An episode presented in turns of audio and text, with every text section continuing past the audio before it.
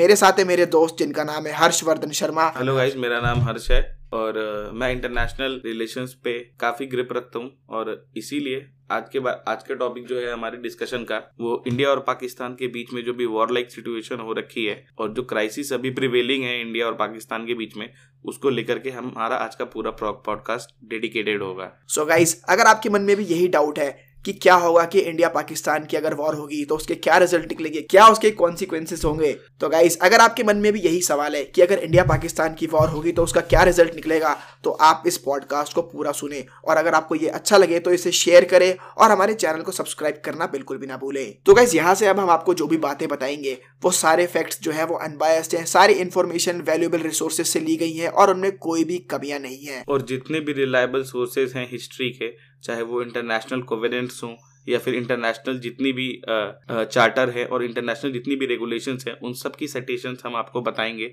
ठीक है? जिससे ये प्रूफ होता है कि इंडिया और पाकिस्तान की रिलेशन जो है, किस पार्टी की कितनी गलती है और कौन सी पार्टी ज़्यादा प्रोवोकेशन में बिलीव करती है और कौन सी पार्टी है जिसने अभी तक रिस्ट्रेन मतलब करा है मतलब दूसरी कंट्री के अगेंस्ट अगर हम देखें इंडिया और पाकिस्तान के प्रॉब्लम्स की तो ये शुरू से ही ऐसे ही रहे हैं। हमारा और हमारे और पाकिस्तान के बीच में टर्म्स कभी ऐसे हुए ही नहीं, जिसमें हम ये कह सकें कि हम फ्रेंडली नेबर हैं, या फिर सिर्फ़ एक नेबर हैं। पाकिस्तान हमारे लिए शुरू से ही एक एनिमी स्टेट रहा है, और इसका ओरिजिन आप ट्रेस बैक कर सकते हो फ्रॉम 1947 1947 में जब इंडिया इंडिपेंडेंट हुआ दोनों उस कंट्री में ऑलरेडी बहुत ज़्यादा खून खराबा हुआ था बहुत ज़्यादा ब्लड हुआ था पार्टीशन के चलते और भी जो कम्युनल राइट्स हुए थे डायरेक्ट एक्शन डे जो मोहम्मद अली जिन्ना ने उस टाइम पे कॉल कर दिया था उसके कारण। लेकिन फिर भी आप पाकिस्तान की बेगैरती का आलम देखो कि फिर भी पाकिस्तान की इतनी हिमाकत हो गई कि पाकिस्तान ने हमारे ऊपर वॉर कर दिया और जो ट्राइबल्स थे उन लोगों ने हमारे ऊपर अटैक कर दिया और उन, उनका ये एम था कि वो श्रीनगर को किसी भी तरह से मतलब अपने अंदर में कर लें। लेकिन हमारे जो ब्रेव इंडियन आर्मी के सोल्जर्स हैं, जैसे कि पहले Param Vir Chakra winner mister major Somnath Sharma unfortunately उनकी डेथ हुई but he was awarded Param Vir Chakra posthumously उनके मरने के बाद उनको ये प्राइज मिला। और इस तरह से उन्होंने डिफेंड करा। तो हमारे प्रॉब्लम जो है, वो 1947 से ही चल रही हैं। और उसके बाद गाइज़ आपको मालूम ही है कि हमने कितने सारे वॉर्स लड़े। बिल्कुल सही बात कही आपने। अगर वॉर की बात करें हम दोस्तों हमारे ऊपर सबसे पहले अटैक किया था 1965 में। उसके बाद 1971 में और फिर 1999 में। और तीनों ही टाइम हमारी भारतीय सेना ने पाकिस्तान को मुँह तोड़ जवाब दिया और उन्हें घुटनों के बल गिरा दिया। तो हर्ष अब मैं आपसे पूछना चाहूँगा कि अभी जो सिचुएशन है इंडिया और पाकिस्तान के बीच में इसके मेन रीजंस क्या हैं? मतलब आखिर ये हो क्यों रहा है? आकाश अगर आप रीजंस की तरफ़ ध्यान दोगे तो बहुत सारे रीजंस है जिसमें कि शायद कुछ थोड़े कंट्रोवर्शियल हैं शायद कुछ थोड़े वन साइडेड लगे अच्छा। लेकिन ये रीजंस हैं और ये in the course of history ये दोनों ही कंट्रीज़ के एक्शन ने उन रीजन को जन्म दिया है जिसके कारण कि ये डिवाइड पहले जितना था उससे भी ये बढ़ता ही जा रहा है एक तो पहला कारण ये है कि रिलीजन क्योंकि पाकिस्तान का फॉर्मेशन जो है वो एक रिलीजियस फंडामेंटलिज्म के बेसिस पे है बिकॉज़ पाकिस्तान का फॉर्मेशन जब हुआ था तो मुस्लिम लीग और मोहम्मद अली जिन्ना का ये कहना था कि उनको मुसलमानों के लिए अलग कंट्री चाहिए। जबकि अगर आप हमारी साइड पे आओ तो हमारी साइड पे भी बहुत मतलब बड़े स्टेचर के मुस्लिम नेता थे, जैसे कि जैसे कि खान अब्दुल गफ्फार खान, मौलाना अबुल कलाम आज़ाद, बहुत सारे मुस्लिम नेता थे जो हमारी साइड पे थे और उनको पार्टीशन नहीं मंजूर था। लेकिन फिर भी पाकिस्तान ने रिलीजन के ऊपर हेल बेंट होके बिल्कुल ही अड़ गए कि नहीं हमको अलग देश चाहिए। तो रिलीजियस रिलीजियस फंडामेंटलिज्म जो है वो तो एक कारण डेफिनेटली है जिसके कारण कि उनकी सोच एक तरह की है और हमारी सोच ये है कि हम सारे धर्मों को एक साथ लेके चलेंगे। और इसका और इसका सबसे बड़ा उदाहरण आपको मिलेगा अगर आप जम्मू कश्मीर के पुंछ सेक्टर के अगर आप बॉर्डर पे जाओगे अगर आप बॉर्डर पोस्ट के पास तो अगर आप पाकिस्तान की साइड देखोगे तो वहाँ पे ये लिखा है कि पाकिस्तान का मतलब क्या? ला इलाहे इल्लल्लाह। कश्मीर से हमारा नाता क्या? ला इलाहे इल्लल्लाह। लेकिन अगर आप हिंदुस्तान की साइड आओगे तो यहाँ पे लिखा है, मज़हब नहीं सिखाता आपस में बैर रखना, हिंदी है हम वतन, हिंदो सिता हमारा। क्या बात है। ये तो था एक रीजन दोस्तों, जो दूसरा सबसे बड़ा रीजन है, वो है सोशल इंडेक्स और सोशल इंडेक्स का मतलब यह है दोस्तों, कि इंडिया और पाकिस्तान के अंदर ये सबको पता है कि बहुत अंतर है। हेल्थ सेक्टर में हम उनसे आगे हैं एजुकेशन सेक्टर में हम उनसे आगे हैं। हमारा लिविंग स्टैंडर्ड और उनके लिविंग स्टैंडर्ड में ज़मीन आसमान का फ़र्क है। और जो दोस्तों हमारा सोशल जस्टिस सिस्टम है, वो पाकिस्तान से कई गुना ज़्यादा अच्छा है। तो पाकिस्तान का ये सोचना है कि हम तो आगे बढ़ नहीं रहे तो क्यों हम अपने हमने वाले को आगे बढ़ने दें? और अपने दुश, और जो उनके दुश्मन होते हैं, उनमें सबसे बड़ा तो इंडिया ऑलरेडी है ही। तो वो यही चाहते हैं कि इंडिया आगे ना बढ़े। गाइज़ और जो तीसरा रीजन है, और जो सबसे पर्टिनेंट या कह सकते हैं कि जो कि सबसे बड़ा कारण है, वो है वहाँ की मिलिट्री वहाँ की मिलिट्री का, वहाँ के गवर्नेंस में इतना ज़्यादा इंटरफेरेंस है कि कभी कभी तो पाकिस्तान को पूरी वर्ल्ड जो है, वो एज अ डेमोक्रेसी ही नहीं मानती। ठीक है, पाकिस्तान में इलेक्शन ज़रूर होते हैं, लेकिन उस इलेक्शन में जीतेगा कौन? वो पाकिस्तानी मिलिट्री डिसाइड करती है, ना कि वोटर्स का मैंडेट इसीलिए कहते हैं कि पाकिस्तान में सिलेक्शन नहीं इलेक्शन नहीं सिलेक्शन होता है। ये बात तो सही कही आपने हर्ष। क्योंकि अभी जो पाकिस्तान में इलेक्शन हुए हैं जिसमें इमरान खान की जीत हुई है सब लोग यही कह रहे हैं कि इमरान खान जो है वो पाकिस्तान की आर्मी का एक पपेट है। डेफिनेटली वो एक पाकिस्तानी आर्मी के पपेट है क्योंकि उनके तालिबान से भी जिस तालिबान को पाकिस्तान स्पॉन्सर करता है उनके साथ भी उनके काफ़ी अच्छे टर्म्स है। क्योंकि जो पाकिस्तान का खैबर पख्तूनख्वा रीजन है उस रीजन में इमरान खान की ही पार्टी की सरकार है और उस रीजन में तालिबान को बिल्कुल फ्री हैंड है।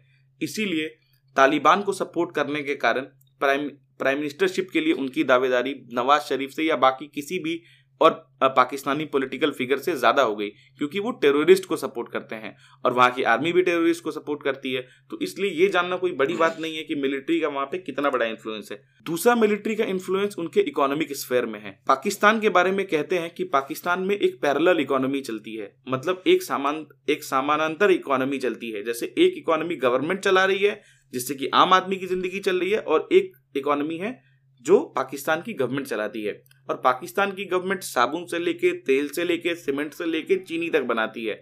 अब आप सोच सकते हैं कि जिस आ, जिस आर्मी के पास साबुन और तेल बनाने का भी टाइम है वो आर्मी कॉम्बैट में कितनी ही इफ़ेक्टिव होगी और इससे ये भी पता चलेगा कि इंडिया के सामने वो कितना टिकेगी। तो ये थे दोस्तों कुछ रीजंस जिनकी वजह से इंडिया पाकिस्तान के बीच हमेशा मुठभेड़ होते रहते हैं। लेकिन अगर वॉर होगी इंडिया और पाकिस्तान के बीच तो क्या होगा? आकाश भाई, यहाँ पे मैं आपको इंटरप्ट करूँगा। देखिए वॉर की तो बात ही सबसे पहले तब आएगी जब आपकी इकोनॉमी स्ट्रेंदन हो। अगर आपकी इकोनॉमी ही नहीं मज़बूत है तो फिर आप क्या ही लड़ोगे? लड़ाई के लिए पैसे चाहिए होते हैं। और अगर आप पाकिस्तान की इकोनॉमी कंडीशन की तरफ़ देखोगे तो उनके पास टोटल साढ़े सात बिलियन डॉलर का रिज़र्व बाकी है जो कि सिर्फ़ दो महीने का बेरली दो महीने का इंपोर्ट को वो सस्टेन कर पाएगा। लेकिन अभी मैंने सुना है हर्ष की उन्हें सऊदी अरेबिया ने कुछ मदद प्रोवाइड करी है। अब ये एक अलग मिथ है जो पाकिस्तान पूरी दुनिया में पेडल कर रहा है जिससे कि वो ये दुनिया में बाकी इन्वेस्टर्स को धोखा दे सके कि नहीं उसकी इकोनॉमी स्टेबल हो रही है। एक्चुअली उसके पास ऑलरेडी कर्जा है जिसका उसको हर दिन का इंटरेस्ट 625 पाकिस्तानी अरब रुपए पे करने पड़ते हैं। तो जो कंट्री ऑलरेडी इतने भयंकर कर्जे में डूबी हुई हो, और उस कंट्री को भी सऊदी अरब ने कोई भीख नहीं दी है सऊदी अरब ने उसको लोन दिया है, जिसमें कि छह बिलियन डॉलर का लोन है, जिसमें तीन बिलियन डॉलर वो कैश में उनके अकाउंट में डालेंगे करंट अकाउंट में, और जो तीन बिलियन डॉलर है, उसके उनके ऑयल के बिल माफ़ कर देंगे।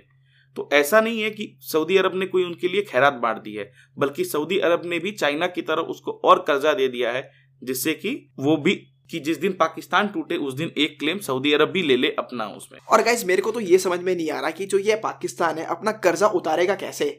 क्योंकि अगर अगर हम बात करें सीरिया वगैरह की वहाँ पे भी इतनी वॉर्स चल रही है लेकिन वो तो कल को अपना तेल बेचकर भी वहाँ पे अप, अपने आप को रिवाइव कर सकते हैं। लेकिन ये पाकिस्तान ऐसा देश है ये क्या करेगा? पाकिस्तान के पास इकोनॉमिक कंडीशन सुधारने के लिए बहुत अच्छे अपॉर्चुनिटीज़ थी। उसकी पॉपुलेशन कम है। उसके पास बालोचिस्तान जैसे एरिया है जहाँ जो कि बहुत ज़्यादा नेचुरल मिनरल्स के रिज़र्व है, वहाँ पे बहुत बड़े बड़े लेकिन अगर आपका फाउंडेशन ही डिस्टेबलाइज करके अगर बना है तो फिर आपसे उम्मीद नहीं की जा सकती कि आप किसी भी स्टेबिलिटी की बात करो या फिर अपने किसी भी नेबरिंग कंट्री को आप स्टेबल रहने दो। तो अब हम बात करते हैं वॉर के बारे में कि आखिरकार अगर वॉर हुआ इंडिया पाकिस्तान के बीच तो उसके क्या रिजल्ट्स होंगे? गाइस लड़ाई तो दोनों कंट्री के लोग चाहते हैं और ये अगर आप दोनों कंट्रीज़ की मीडिया रिपोर्ट्स देखें तो ये बहुत ही एविडेंट है। कोई भी देख के बता सकता है कि दोनों देश की की जो जनता है वो बहुत ज़्यादा आउटरेस्ड है और हर दोनों ही कंट्री के लोग चाहते हैं कि रिवेंज लिया जाए। लेकिन एक सरकेस्टिक एंगल इसमें यह है कि पाकिस्तान की 90 परसेंट जनता चाहती है कि रिवेंज लिया जाए और 10 परसेंट चाहती है कि नहीं लिया जाए। और बदकिस्मती आप ये देखो कि वो 10 परसेंट जो है वो पाकिस्तान की आर्मी है। क्योंकि वहाँ की जनता को उनकी हैसियत का पता हो ना हो लेकिन पाकिस्तानी आर्मी को 65, 71, 99, 47 में मार खाने के बाद इतना तो कम से कम ज़रूर पता चल गया होगा कि हम इंडियन आर्मी को हेड ऑन नहीं ले सकते। और इसीलिए पाकिस्तान की ये शुरू से फिलोसफी रही है कि bleed India through a thousand cuts India पे आप एक बार में मत मारो तलवार क्योंकि वो मारने जाओगे तो इंडिया आपको कुचल देगा। क्योंकि इंडिया के बारे में कहती हैं कि इंडिया इज़ एलिफेंट बिल्कुल सही बात है बिल्कुल सहमत हूँ आपसे हर्ष। तो अब फाइनली हम बात करते हैं कि अगर वॉर हो भी गई तो कौन सी कंट्री किसकी हेल्प करेगी और क्या उसका रिज़ल्ट निकलेगा अगर हम इंडियन नेबर्स की बात करें तो पाकिस्तान ने ऑलमोस्ट सबको ही डिस्टर्ब कर रखा है। जैसे कि अगर आप ईरान को ले लें तो ईरान को डिस्टर्ब करते हैं। बाकी अफ़गानिस्तान को ले लें अफ़गानिस्तान को डिस्टर्ब करते हैं। इंडिया है इंडिया को डिस्टर्ब करते हैं। बाकी थोड़ा सा बॉर्डर उनका लगता है चाइना से। चाइना को वो डिस्टर्ब कर नहीं सकते हैं। चाइना तो उनके खास है भाई साहब। हाँ चाइना को कैसे कर सकते हैं डिस्टर्ब हाँ सही बात है। और चाइना की कर्जे तली भी इतना दबे हुए हैं। और है ना? निन्यानवे साल के लिए कराची का ग्वादर पोर्ट दे रखा है इन्होंने। अरे गधे भी तो देते हैं। हाँ सही बात है गधे भी गधे गधे भी तो खाते हैं ना चाइना वाले दबा के। हाँ सही बात है और ये पाकिस्तानी को पाकिस्तानियों के साथ तो प्रॉब्लम भी नहीं है ना अगर इनको गधे की कमी हाँ। पड़ जाएगी तो हाँ। अपने लोग भेज देंगे क्योंकि लोग भी गधे से काम तो है नहीं। हाँ तो हम कहाँ पर थे हम थे कि अगर वॉर होती है तो कौन सी कंट्री किसका सपोर्ट करेगी? तो चाइना के मेरे हिसाब अगर पाकिस्तान की बात करें तो उनको जो है चाइना ही हेल्प कर सकता है। क्या बोलते हो? लेकिन चाइना के साथ भी ये प्रॉब्लम है कि चाइना भले एक कम्युनिस्ट कंट्री कहने के लिए हो लेकिन चाइना से बड़ा कैपिटलिस्ट कंट्री कोई नहीं है। चाइना के लिए दुनिया में सबसे इंपॉर्टेंट चीज़ कुछ है तो वो है पैसा। पैसा। और अगर... पैसा के साथ उनको पैसा कहाँ से आएगा? पैसा आएगा बिज़नेस से। और बिज़नेस के लिए क्या चाहिए? मार्केट और मार्केट क्या है? सबसे बड़ी मार्केट तो सबको पता है कि वो है इंडिया गाइस आपको पता है कि इंडिया और चाइना के बीच 84 बिलियन डॉलर का बिज़नेस हर साल होता है। ऐसे में अगर वॉर होती है और वो पाकिस्तान का सपोर्ट करते हैं। तो इसका मतलब है कि वो अपनी 84 बिलियन डॉलर पर ईयर वाली इकोनॉमी से अपना हाथ धो बैठेंगे। इसी तरह से अगर आप रशिया को देखें तो रशिया को भी इंडिया को अपने वेपन्स बेचने हैं। इसलिए रशिया भी इंडिया का साथ देगी। इंग्लैंड भी अभी तुरंत तुरंत ही यूरोपियन यूनियन से बाहर निकली है तो उसको भी एक मार्केट पार्टनर चाहिए। और इंडिया से बड़ी मार्केट तो खैर आकाश भाई ने बताया ही कि कोई है ही नहीं। इसीलिए इंग्लैंड भी साथ देगा हमारा, फ्रांस भी हमारा ही साथ देगा। आपको पता होगा कि रफेल हम फ्रांस से ही ले रहे हैं। और उसी तरह से यूनाइटेड स्टेट्स ऑफ़ अमेरिका की तो कितनी सारी कंपनीज़ ने बिलियंस ऑफ़ डॉलर हमारे यहाँ इन्वेस्ट कर रखा है। तो ऑब्वियस सी बात है कि वो इंडिया को ही सपोर्ट करेंगे। और इस तरह के ग्लोबल आइसोलेशन में अगर पाकिस्तान इंडिया के ऊपर अटैक करता है तो इंडिया कितना भी हेवी रिटेलिएट करे, उसको किसी भी कंट्री का कोई सपोर्ट नहीं मिलेगा और वो चारों तरफ़ से बर्बाद हो जाएगा।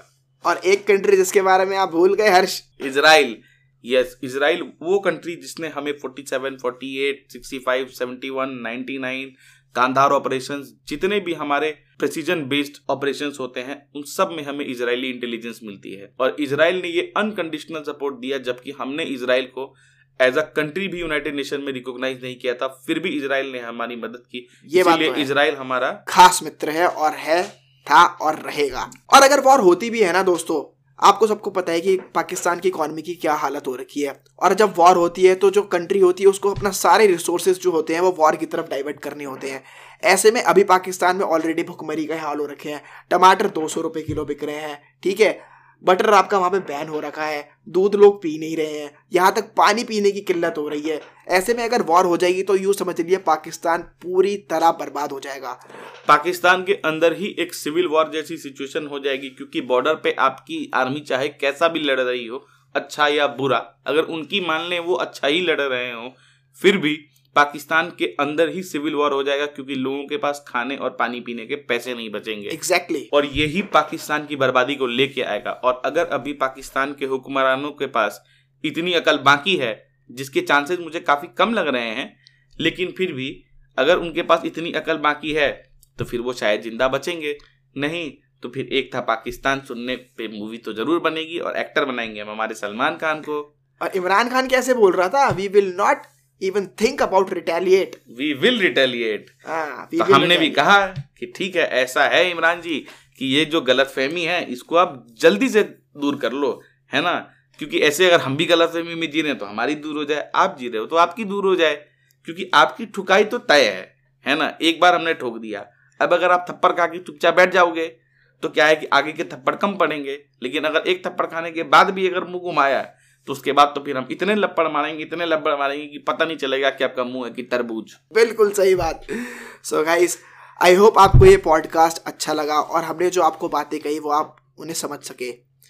दोस्तों वैसे वॉर तो कोई भी नहीं चाहता लेकिन अगर कोई कंट्री हमारे ऊपर और हमारे लोगों को बेवजह मारेगी बेवजह उनको परेशान करेगी तो हमें एक्शन लेना ही पड़ेगा।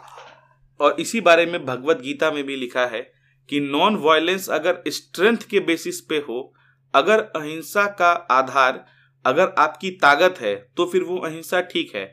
नहीं तो अगर आप अहिंसा के रास्ते पे तब जा रहे हैं जब आप लड़ नहीं सकते हैं इसका मतलब कि आप कमज़ोर हैं।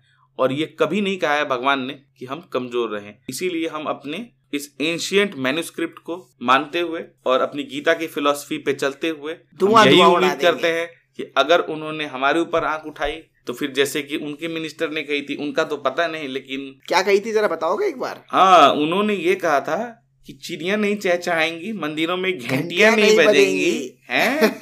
मंदिरों में घंटियाँ नहीं बजेंगी। फिर तुम्हारे घंटे नहीं बजा देंगे हम उसी समय। तो गाइस आपका बहुत बहुत धन्यवाद हमें सुनने के लिए। अगर आपको ये पॉडकास्ट पसंद आया तो इसे इतना शेयर करें कि हिंदुस्तान की हर जनता इसे सुन सके। और मैं अपने दोस्त हर्षवर्धन शर्मा जी का तहे दिल से शुक्रिया करना चाहूँगा कि उन्होंने अपनी वैल्यूएबल नॉलेज हमारे साथ शेयर करी। और अगर आपको ऐसे और भी पॉडकास्ट सुनने हैं तो प्लीज़ कमेंट सेक्शन में मेंशन करिए कि वो कौन सा नेक्स्ट टॉपिक हो जिसपे हम पॉडकास्ट करें। क्योंकि हमारे पास ज्ञान का भंडार है। सो so गाइस अब हम आपको मिलेंगे अपने अगले पॉडकास्ट में। तब तक के लिए गुड बाय टेक केयर और जय हिंद। जय भारत।